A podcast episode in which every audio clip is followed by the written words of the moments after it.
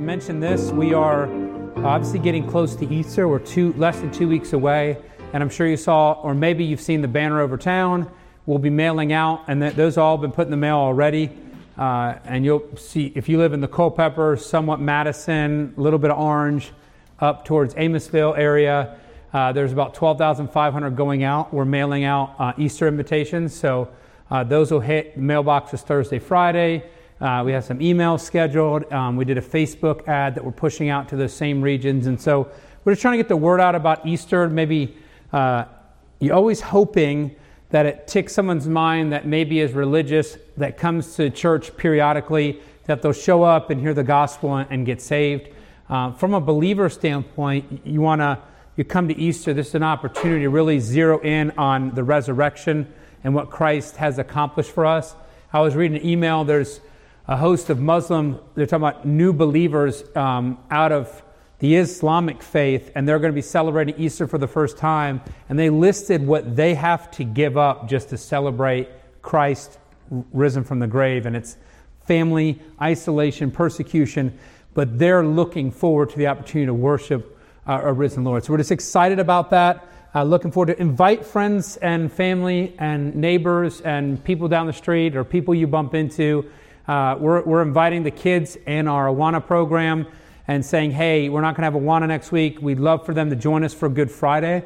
Uh, if you're wondering, hey, I wonder if my neighbor could come to Good Friday, well, we're going to be going into the suffering, celebrating the Lord's Supper together uh, as His church. And so uh, when we come together, those that are saved, I would say if, if, you want, if you're saved, we, would love for you to participate with us and dive in as God has commanded. But we're going to be dealing with the suffering on Friday, walking through the garden and then through how he cries on the cross for what he was sweating. And so we're trying to link to his suffering. And then obviously on uh, Easter Sunday, we're going to walk through the Emmaus Road.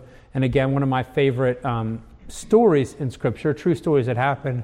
Uh, I see myself in the two guys. I just not getting it and then getting the opportunity to hear the gospel presented. Uh, actually, one of the stories, if, if Scripture interprets Scripture, so we always say the Old Testament points to Christ? Well, you have that testimony because Christ goes back to Moses and the prophets and shows that he had to suffer, die, and rise again. And so it, it is his testimony of how he proved himself from the Old Testament to two Jewish believers who are like, something weird happened. He's like, you've missed it. you missed the whole point of Scripture. Uh, it's one of the ways we know that, you know, we know it because we read the Old Testament. But when someone wants to argue with me, like, well, I don't think the Old Testament's about Christ, I'm like, well, Jesus said it was, so we're going to go with what Christ said on this. Scripture interprets Scripture. And so it's one way you can see that. So we'll be walking that journey together. Um, we're looking forward to just a, a great weekend of worship. And, and as believers, uh, recognizing one of the points we're going to talk about tonight is in this battle in 17. We'll be talking, Moses will be battling uh, the Amalekites. And at the end of it, they're going to put a memorial up, and he's told to write it, and I think it's verse 14 um, put a memorial in the book, and then rehearse it in the ears of Joshua. In other words, write it and then read it out loud because I want them to hear it. And it's one of the things we need as believers is we need to go back to the word and we need to hear those messages for ourselves. It's not just something that we know. Joshua knew this. He is the guy leading. He, he knows when the staff was up, when God's power was there, that's how they won. But, but it's specifically for Joshua, not just for other people. It says, write it so Joshua and the men can hear it. And I think it's fascinating that we need to hear it. And as we talk to Christ's suffering and then his resurrection, as believers, we need that. We need to hear it said. Uh, we need to walk through it. We need to sing this. This is necessary for us, and it works in our heart and helps us be aligned. And so I hope that we can tie this together. I call this final steps to Sinai, and this is where we're headed, the map, and I'm going to be able to go back to the map since I'm driven to point to it constantly. Um, we're coming down to Rephidim, and the last thing we talked about was them being horrible about water again and him having to hit the rock to get water out. And now we're going to dive into some other turmoil they have right, right here that's going to take place. And then we'll be at Mount Sinai. And actually, the story in chapter 18 could possibly be placed a little later in their history. In Exodus, it is placed here, because we're about to enter into God speaking directly to people a lot. And so, as God ordered scripture, he wanted to share the story about the judges and different things that were recommended by Jethro early on. But I put here have you ever been at the end of a long trip? I was thinking of coming back from Florida, 16 hour drive. I'm about five hours away. When you're five hours away on a 16 hour trip and you're thinking, we're going to get home tonight, what is your one wish, right? Now remember, I have five kids in the car, and I've got me in the car with the ability to not go to the bathroom is about two hour limit. You know, I'm worse than child. So don't ever travel with me. I'm terrible. Um, what is your dream at that point? You tank up the car, you get your last snacks, and your hope is you're going to make it home in five hours. With how many stops do you want? None, right? What happens in that last five hours? I am below Richmond at a Sheetz. I make the very wise decision to get a made to order burger at Sheetz and my kids to order. It took longer at Sheetz than it would have been to go to a restaurant because there's too many choices and you're just making it, and there we are. And then you eat the Sheetz made to order burger. And I'm not anti Sheetz, all right? I'm just saying it's just not the necessarily what's going to help you get home in a safe way, that kind of thing. You've got five and six year olds sitting there, and guess what's at Sheetz along with your made to order burger? Every type of candy and cookie and um, Trenton. They, they, there's a Mountain Dew that's purple and apparently has double the caffeine in it. Um, and I didn't care. I, didn't. I said, I don't care. I'm going to get home. It's going to be 1 o'clock. I don't care how energized they are. I just dump them in bed. They can bounce off the walls. It also has the, the, the double the stimulation of me to go to the bathroom as well. So it's like we're doing whatever they want. We're going, and we stopped at the Welcome Center to Virginia, first stop. We pull off, and here's the sad part. I had to stop. It's like I gotta go. And Heather's like, the kids will be fine, but you you can't handle it. You're the worst person to travel with. We'd rather travel without you. That's the way my dad feels too. Uh, there's only one person I've ever traveled with was my cousin, and his bladder's as small as mine, and so we're both like torturing ourselves. And finally, I'm like, we got to stop at a rest area. He's like, oh, Kenny, let's stop at every rest area. Let's just, this, it might take us three more hours, but we don't have to be miserable, you know? We're not sure. But either way, you're on a long trip, you think, I'm going to be done. We have gone through the wilderness. We're trying to get to Mount Sinai. We are right here. And you're thinking, man, we have gone through the ringer. And what happens is Israel's just complained at Rephidim. They've seen God supply water from a rock. They're now headed to Mount Sinai, but it's not going to be easy slide down. This is going to be full of bathroom breaks and issues because right before anything happens, instead, they're going to deal with outside opposition. And I'm just going to hit this so you can see it. Tonight, we're just going to deal with the outside opposition, then we're going to deal with inside function, which is we're going to look at some internal functioning of the nation of Israel. We're going to get a picture of what it means to manage 2 million people traveling who've never traveled before and have had a permanent home for 400 some years and have been told what to do for 400 some years, now try to function as a nation. And so we're going to see that. I'm going to go back to the map because I can't help but point to the map, so therefore it's up there. So we're near Rephidim, and Israel encounters a people group, and it's called the Amalekites. And in all reality, these are cousins, distant cousins of the Israelites. I'm going to read this passage here. So if you have your Bible, chapter 17, verse 8 through 16, it says, Then came Amalek and fought with Israel and Rephidim. And Moses said, and I'll, I'll, keep changing my pronunciation of that city, so just you'll never have the right pronunciation. That's what I do is I just wander around, maybe hitting it once or twice on the right pronunciation. And Moses said unto Joshua, Choose us out men and go out, fight with Amalek tomorrow. I will stand on the top of the hill with the rod of God in mine hand. And I want you to notice that.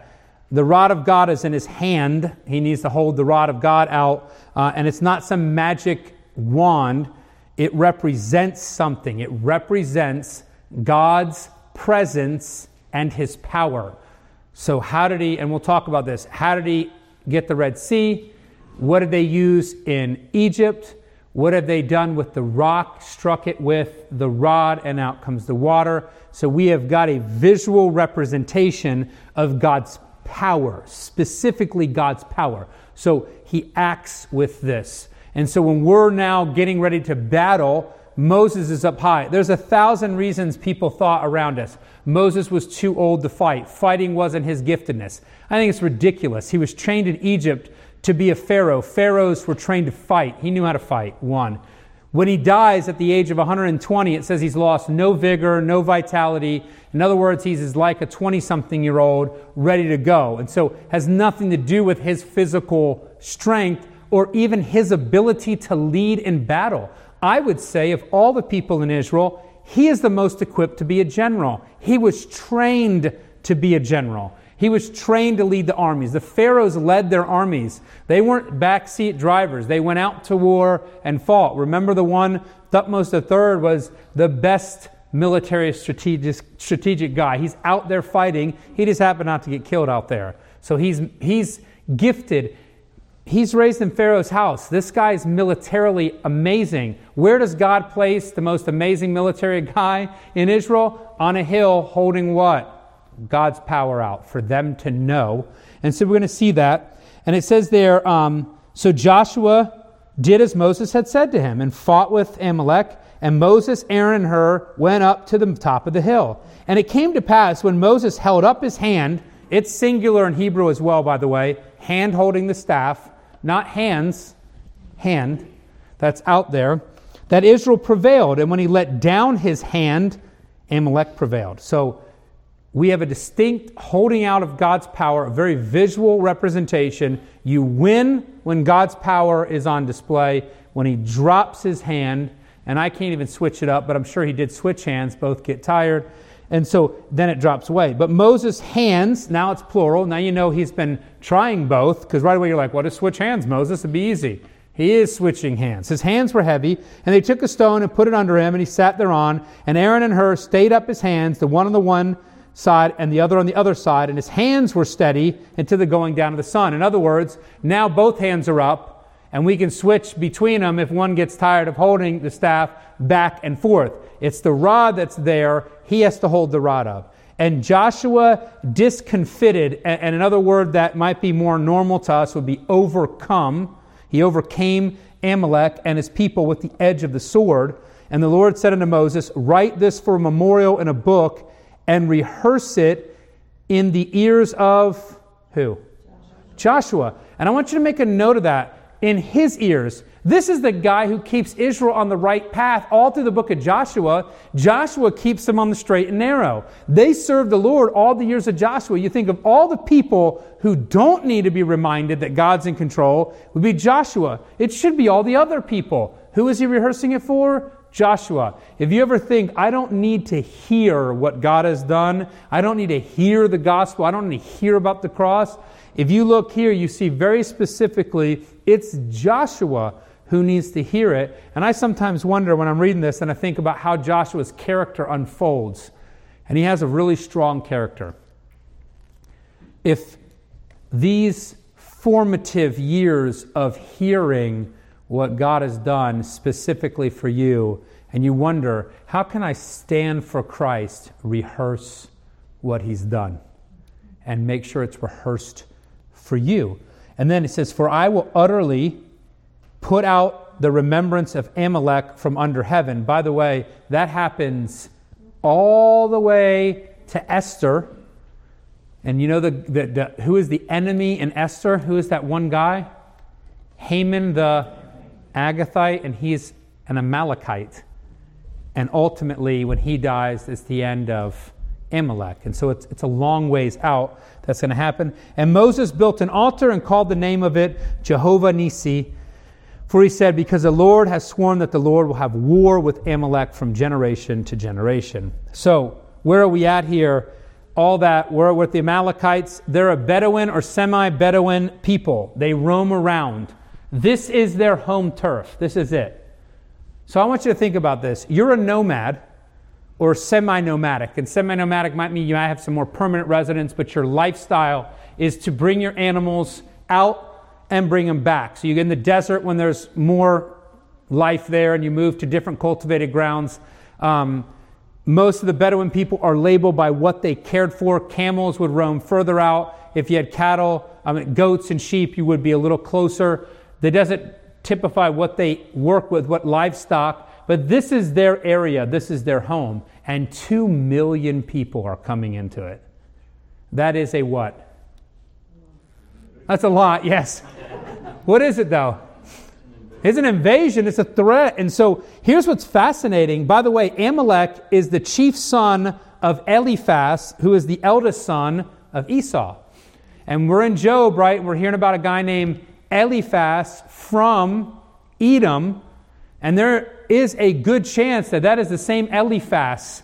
Now, this is Amalek, so one of his sons would be a chief, and then we get the Amalekites. So that's why I say distant cousins, connected way back, but there is a connection. Now, they're looking at the Israelites as a threat. They're not saying, oh, God's people are here. This is wonderful. Let's get them water. Let's see if they're hungry. Let's have them over for dinner. No, they're a problem in their mind. And here's what's interesting they don't engage in normal warfare, they don't come and confront them face to face. You go to Deuteronomy 25, 17 through 18. Now, Deuteronomy is Moses' summary of everything that takes place. We'll be in Deuteronomy in 2023. We'll do Leviticus. I thought I could breeze through Numbers, but that's just not possible. But we'll do Leviticus, Numbers. We will not linger on the numbers, all right? You know, we'll, we'll, we'll move through the number part, but there's a lot of, of history in Numbers. And then you're going to hit Deuteronomy, which is Moses' recap, and we'll be there in, in spring of 23. But this is what he says there. He says, Remember what Amalek did unto thee by the way when you were come forth out of Egypt? How he met thee by the way and smote the hind, hindmost of thee, or the, the end, the back, even all that were feeble behind thee when thou was faint and weary, and he feared not God. So, how do they attack Israel? Israel's moving, and you have stragglers, right? In any group of two million, somebody's not walking at the same speed. That's a given. If you walk in a group of three, somebody's not walking at the same speed. I walk extremely fast. I have a very short oldest brother, and I was his little helper always through my life. I carried his tools, I did what he told me to do. It worked out well for me. He walks like a lightning speed, but he always wanted me to walk next to him, not behind. As a kid, I'd rather lag behind, right? Because there's less work at this end part. Right up there, you're ready for the commands. But you get two or three people together, what happens? Someone's lagging, right? Even now, even when I'm a if I'm in a group, I'll start lagging behind. I'm like, well, let everyone go ahead of me, and I'll just figure it out from there. I like to see from the back end at what's happening, right? But someone's going to lag. Now there's two million people. How many people are lagging? Who has a sick kid? yeah, 1 million. 1.5 million people are lagging, and half a million are actually getting where they're going. And everyone's like, come on, we're trying to get somewhere, right? If you have a big family, you know who are the wanderers and who stay with it, right? If you have one kid, you know who the wanderer is. Probably your spouse. But either way, it's you're going, right? We know what happens. Guess what they did? They just attacked the outskirts. That's like animals, right, would do that. They're going to go for the weakest link and they're going to nibble away. What happens then? You're losing your most feeble and you're going to turn, your focus is totally changed. Well, this is happening. They're killing off anyone that was separated from the group or lagging behind or slow. So God calls them to do something go out and fight. And so God took Israel out of Egypt. Now remember, here they are here is the promised land. What's the shortest way to the promised land? But there's the Philistines here. And God didn't want them to get in battle with the Philistines. So he takes them all the way down to avoid a fight. What happened here at the Red Sea? Who came out to get Israel? With their army, right? Did the Israelites fight the Egyptians? No, what happened to the Egyptians? They're drowned. They've not fought at all yet. They've argued, but they haven't fought. They haven't got a sword out and said, I'm going to go in battle. This is their first battle. They've been going south to avoid war the whole time. Well, we know they're going south because God wants them here, because there's a law to get and a bunch of other things to grab. So he leads them south to avoid war he crushes Egypt in the sea so they don't have to have any war. But now he says to them, I want you to engage in battle. I want you to get your sword. I want you to get your spear. I want you to get your armor. I want you to go out. Israel had to take direct action. And I put this, note this. This is the first time they had to get involved. They had to step up and do something. They were not just watching God accomplish something, though God is going to accomplish it. We're, we make that crystal clear. However, they had to take direct action. There was a Puritan named Joseph Hall. He stated, In vain shall Moses be upon the hill if Joshua be not in the valley. In other words, at this point in the game, if Joshua is not going to get out and fight, it's an absolute waste of time to be up there. Not because God's not powerful enough, but because God has now, and I hope you can see it, there's a change, right? God is expecting Israel to get involved, to be a part of this. He's not to, he's to miraculously take over Amalekites, but he's to do it with their involvement. It says this prayer, he finishes quote, prayer without means is a mockery of God. And I want you to think about that for a second. How often do we pray? Can I sit on this? And then sit down. I'm just to, I'm praying. I'm praying. I'm not involved, but I'm praying. And what they're saying as you see this change, it's not that you accomplish because God cannot accomplish, it's that God wants involvement and He's changed what Israel needs to do. They need to be involved now. They're driven to this. Israel, verse 13, was able to overcome, and that's that discomfited word, which actually means to inflict heavy casualties. It does not, it does not mean that they had defeated the Amalekites. By the way, the Amalekites show up in Kadesh Barnea in numbers with the Canaanites, and they actually help the Canaanites defeat the Israelites when they go to war without God. Remember, they say they're not going to come. God punishes them. Then they say we've sinned, and then we go and we, we go forward, and, and they're going to do battle. And the Amalekites actually join the Canaanites in defeating them, just to prove that they need God or needed God down there. But as we clearly know, they get to see God give the win. That's the memorial. Moses held out the rod. This is the symbol again of God's power, the presence of God's power, not the presence of God, very specifically His power. Because what, how, do we, how do they know that God's there? What are the two things they already have that tells them God is there? Cloud, fire. They know God's presence. This is specifically God's power on display. It parted the Red Sea, it split rocks for water. It's what they used to throw down and become a snake. They've used this rod to show God's power. It's his power that's going to have them overcome. Moses is commanded to commemorate, write, and hear it. Read to Joshua, the most spiritually minded person besides Moses in the camp. And I would say he trumps Aaron because what does Aaron do in this book? At some point, there's a golden calf, and it's Aaron who's making it. By the way, in Jewish tradition, they try to minimize Aaron's error, like he, he tripped over himself and made a golden calf, because he is the high priestly head, and he's the guy that made the golden calf, but you can't walk back from it. Aaron makes the golden calf. He points to it like it's the Lord, I'll give him that, but he makes the golden calf. Ironically, when they're getting the law from God, they're breaking it. And so, Joshua, I would say the most or one of the most spiritually minded people out of two million people is the one that has to recount it. Um, why do we need reminders? What happens when we don't give or get reminders? What will take place in us? We forget. What else do we do? That's the forget apathetic part. What happens if you've achieved something and somebody achieved it for you? and you forget that somebody achieved it for you, who do you think achieved it? You start thinking you did it. And then you start worshiping you. Why does Joshua need to hear this? So he never forgets God is why he's successful, what made this possible, who won the victory. Because when Joshua, or if Joshua would forget that, then he would start thinking it was because he was so good in battle. And by the way, a phenomenal military guy as well, but never takes credit for it. And he shouldn't, because God won the victory.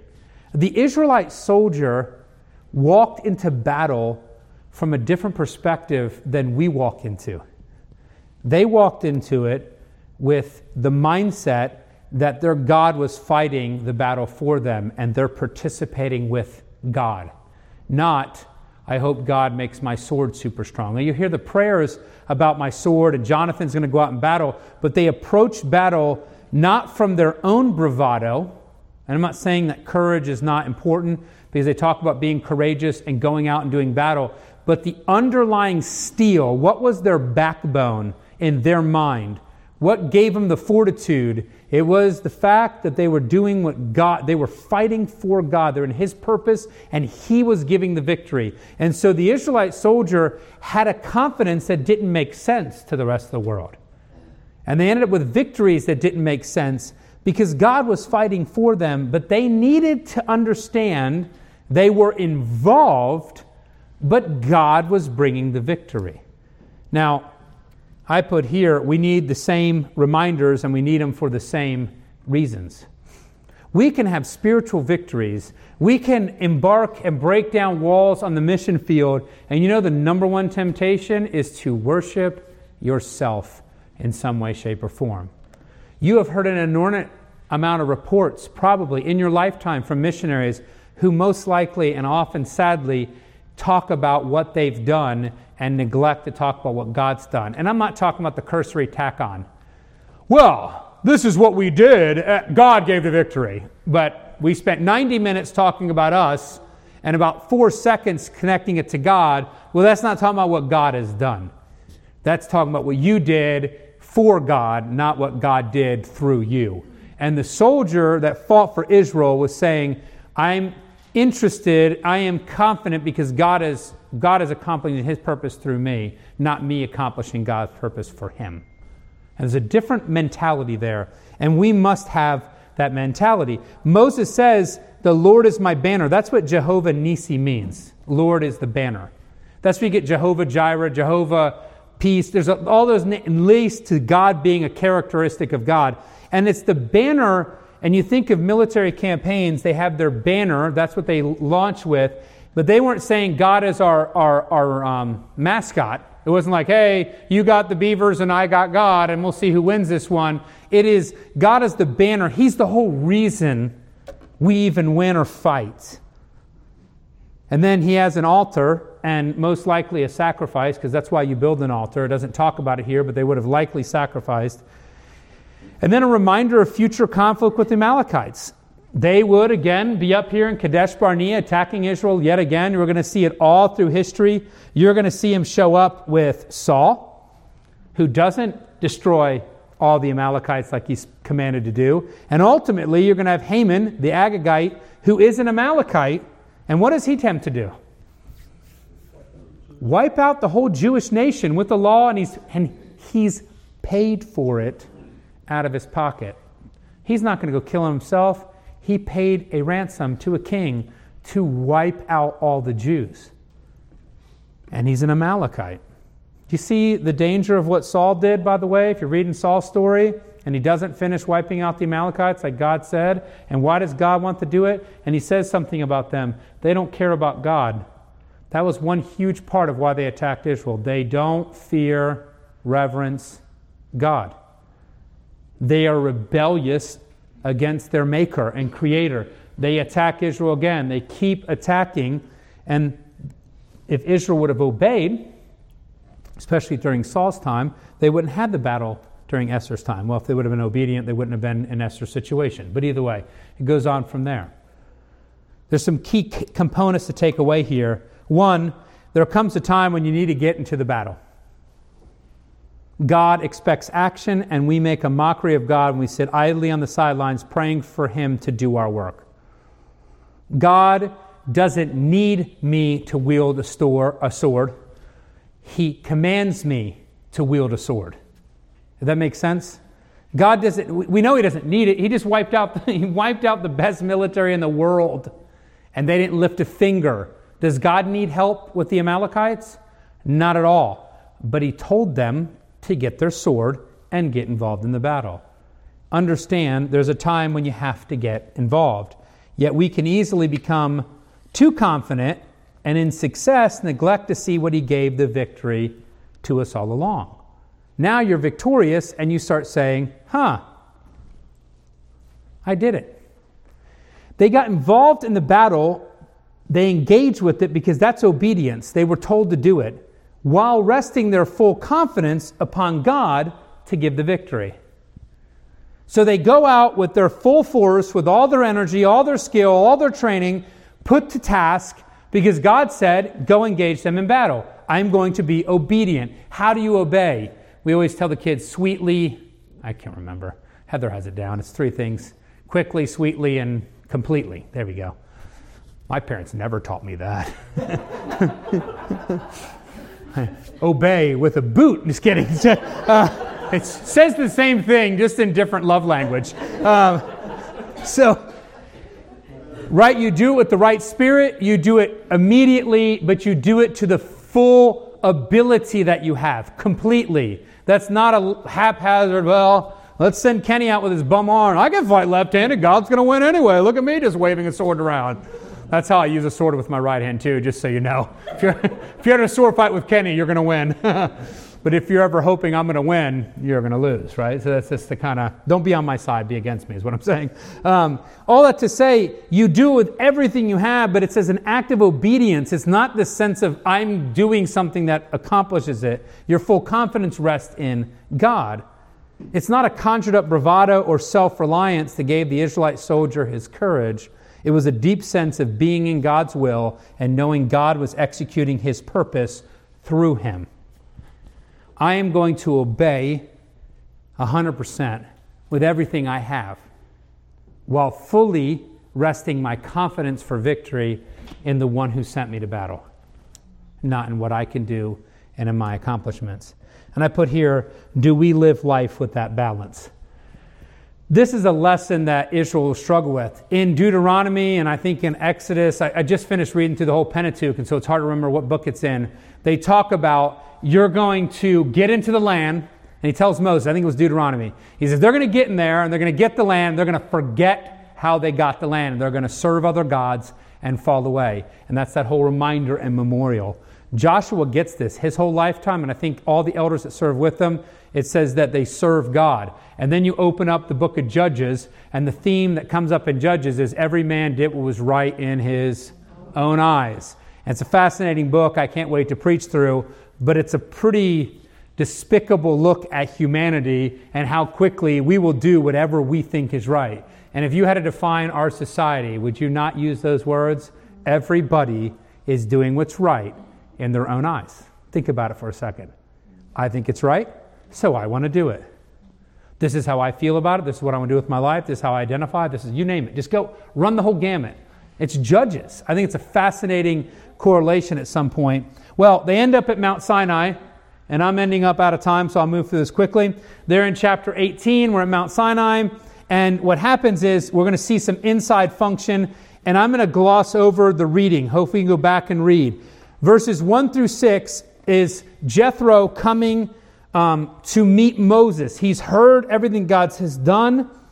I just want you to realize something. This is no secret. All the nations know what's taking place. We'll see that with Jericho. They actually go back to the Red Sea. Rahab says, We heard what happened at the Red Sea. We've heard, and then there's more recent battles up here. We've heard of you've conquered these um, Og and one other one. I can't remember all the names of the kings, but they've conquered up here. And so they're going to remember this. And I want you to realize it is told. Well, this is Midian right here. Right here's Midian. They actually remember Moses was here at one point with sheep from his father in law. We're here. He hears about it. So he's coming over to meet up with Moses. God's name's been honored. He comes to bring back Moses' wife and sons. Now, there's a lot of speculation that surrounds this and a lot of legitimate um, reasons why his wife and sons were not with him. One is Exodus 4, when there's the battle over circumcision, they say that possibly he sent his wife back, and that word for sent back, by the way, is divorced, separated. Not in the, I don't think it's the context that we're trying to see here, but I do want you to know the, the force of the words that were used. Um, that he would have sent him back, that's in 18, because of that issue. I read another commentator, I think, that pegs it a lot better. It says Moses was not going to remove his two sons from the redemptive work that Christ was about to do, God was about to do. So they're saying that after they exited here, he would have sent his wife back to her dad as a kindness to his father in law. You see a lot of respect for his father in law there. I lean towards that. I lean towards the idea that after all that happens in Egypt, Moses, out of kindness, or maybe his wife's desire, goes back to visit her dad. She's lived with him. They've lived with him all that time. The boys, when I say boys, you're thinking 12 year olds. It's 30 year olds and 40 year olds. You know, they're, they're older.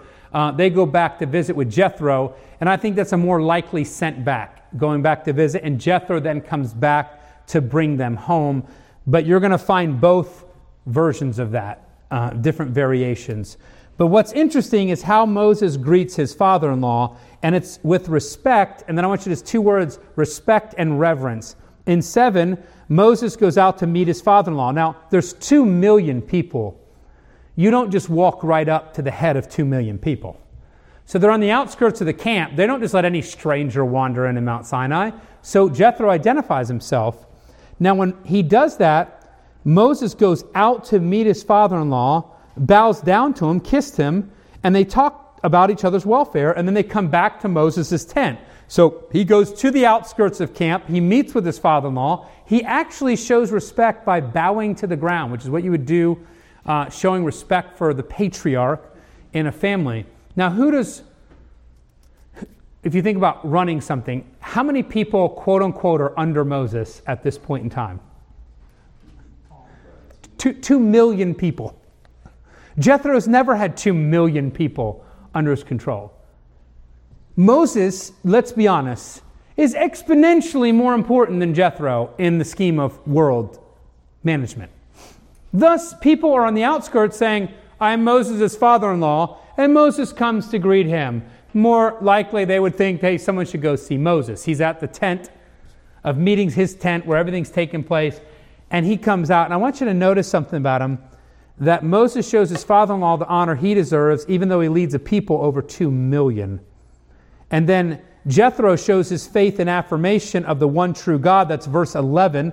Now I know that the Lord is greater than all gods, for in the thing wherein they, they dealt proudly, he was above them. And that's how that world would have thought about it. This was a battle of gods, so to speak. And God proved he's the only God. And this is in Jethro, Moses' father in law, took a burnt offering and sacrifices for God. And Aaron came and all the elders of Israel to eat bread with Moses, his father in law, before God. In other words, you see Jethro worshiping and affirming God as the one true God. I put here as an action step because we're running out of time. Do we give respect to others even when we hold a high position? And that's something to keep in mind. How is Moses able to do that? What world leader have you ever seen who's truly respectful of someone who would be beneath them now? Because that is the honor and position they deserve. How is that possible? And that's because Moses doesn't see himself incorrectly. When you cannot show respect to others because of who you are, you see yourself as higher than you are. You view yourself as God. You may think, no, Kenny, I would never see myself as God. When you don't show respect for other people because of who you are, you view yourself as God. I don't care what your brain tells you. That's what you're actually doing. Why is Moses able to do this? If you realize in Scripture, he's considered the most humble of all. That doesn't mean he was dragging the floor all the time, is because he never saw himself as taking the place of God he saw himself in a position given by God. And so he's functioning in the role that God gave him, not with eliteness and I don't know the word is uppityness is the, the idea right here. He didn't go to Jethro and say, hey man, welcome to my group of two million. Now you see how important your son in law is? I'm pretty important. No, he bows down to him. How does he bow down to him? Who's around him? Everybody. Moses the leader of Israel, whom God speaks to directly, bows down to his father in law. Can you imagine being an Israelite? You're a Reubenite. You're like, what in the world is going on? Haven't seen this before. What's happening? Well, he's exemplifying true humility, but it also tells you he understood who he was and he didn't take God's role. Whenever we struggle with pride, where we cannot give the respect someone deserves, even though we're the boss, right? I'm the boss, but I'm not going to respect somebody else, or somebody else, I can't respect them. See, pride is what Satan fell prey to, wanting what God had, the glory due God. And so when we wrestle with this, it communicates to us, whether or not you think this, it's trying to scream at you that you're struggling with the idea of being a mini God, because that's what you do if you're wrestling with being in God's place. And Moses is then showing us very physically how he was not wrestling with trying to usurp God's authorities. He didn't put on airs, even though he had been entrusted with much. And then I put here, it's great to see God's reputation, and it's great to watch Jethro come into Israel and affirm to them, Your God, this is the true God. We heard this. This is, this is unarguable proof that He is the one true God, and He sacrifices and worships with Israel. Notice who's drawn in Aaron and the elders, and a whole nation watches somebody that Moses just bowed down to, respecting him as father in law, who's not from their nation, worshiping the God that is the true God. What did the Amalekites not do? They did not. There you go. And Jethro, another nation, is coming in, and what does he do? He fears. And you have in Exodus a perfect pairing of two different nations coming together one that doesn't fear God and one that ends up fearing God. And you see the different outreach that takes place. Now, we're out of time. I'm going to go to the next thing activity and advice. The rest of the chapter is Moses wakes up the next morning, and his daily life is consumed with judging people. Not judging like, I judge you, I judge you, but deciding, exercising discernment. And Moses' father in law says, Hey, this isn't the best way to do it. Let me suggest an alternative. Why don't you, he actually says, teach the people, then set judges over for the cases that they can handle, and then handle the really difficult ones.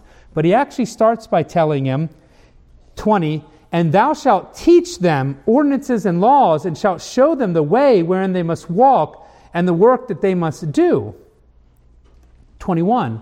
Then you're going to provide out of all the people able men that fear God, men of truth, hating covetousness, and place such over them to be rulers of thousands, hundreds, 50s, and 10s.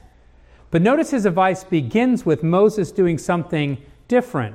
Why don't you teach them, and here's the word, to be discerning instead of just discerning for them?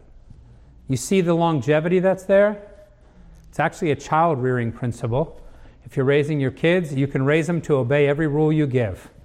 And then they go off somewhere to college and they encounter a situation for which you do not have a rule. So, what does your child do? Hey, dad, I don't have a rule for this one. It's not going to happen, right? They're not calling home. Now they have to make a decision. What have we not taught them to do? Be discerning. Exactly. Our goal as parents, and it never ends, by the way, you say, My kids are grown. What's done is done. Well, you have grandkids. Oh, no, they're grown as well, and they don't have any kids. So you go on. Look, you have kids in here. You've got uh, people that you can count as your kids because you're older than them. You're always pouring this in. This is what a church is about. This is the iron sharpens iron idea. But he says, teach them to be discerning. And then the solution for the day to day is godly men over top of different levels. He's still, he's still helping Israel function, but now doing in a way that has longevity.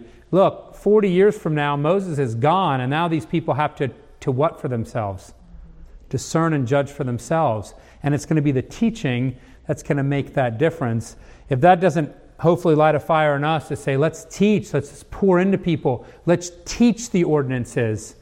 If you're a parent, you still have the opportunity with kids in the home. Let's pour the ordinances and the teaching into them so they can discern, so they can walk through the decision biblically.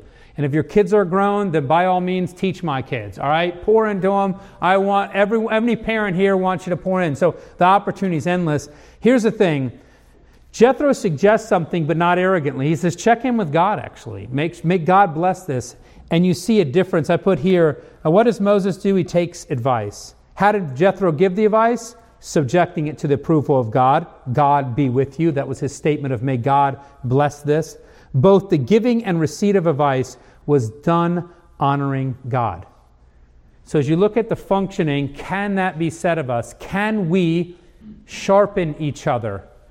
Iron only sharpens iron when they can actually function, and I need to not do that with my shoulder. But either way, sharpen it, do the one arm thing. Um, but if you resist any of that sharpening, the discernment and the learning, well, you're not going to get sharp.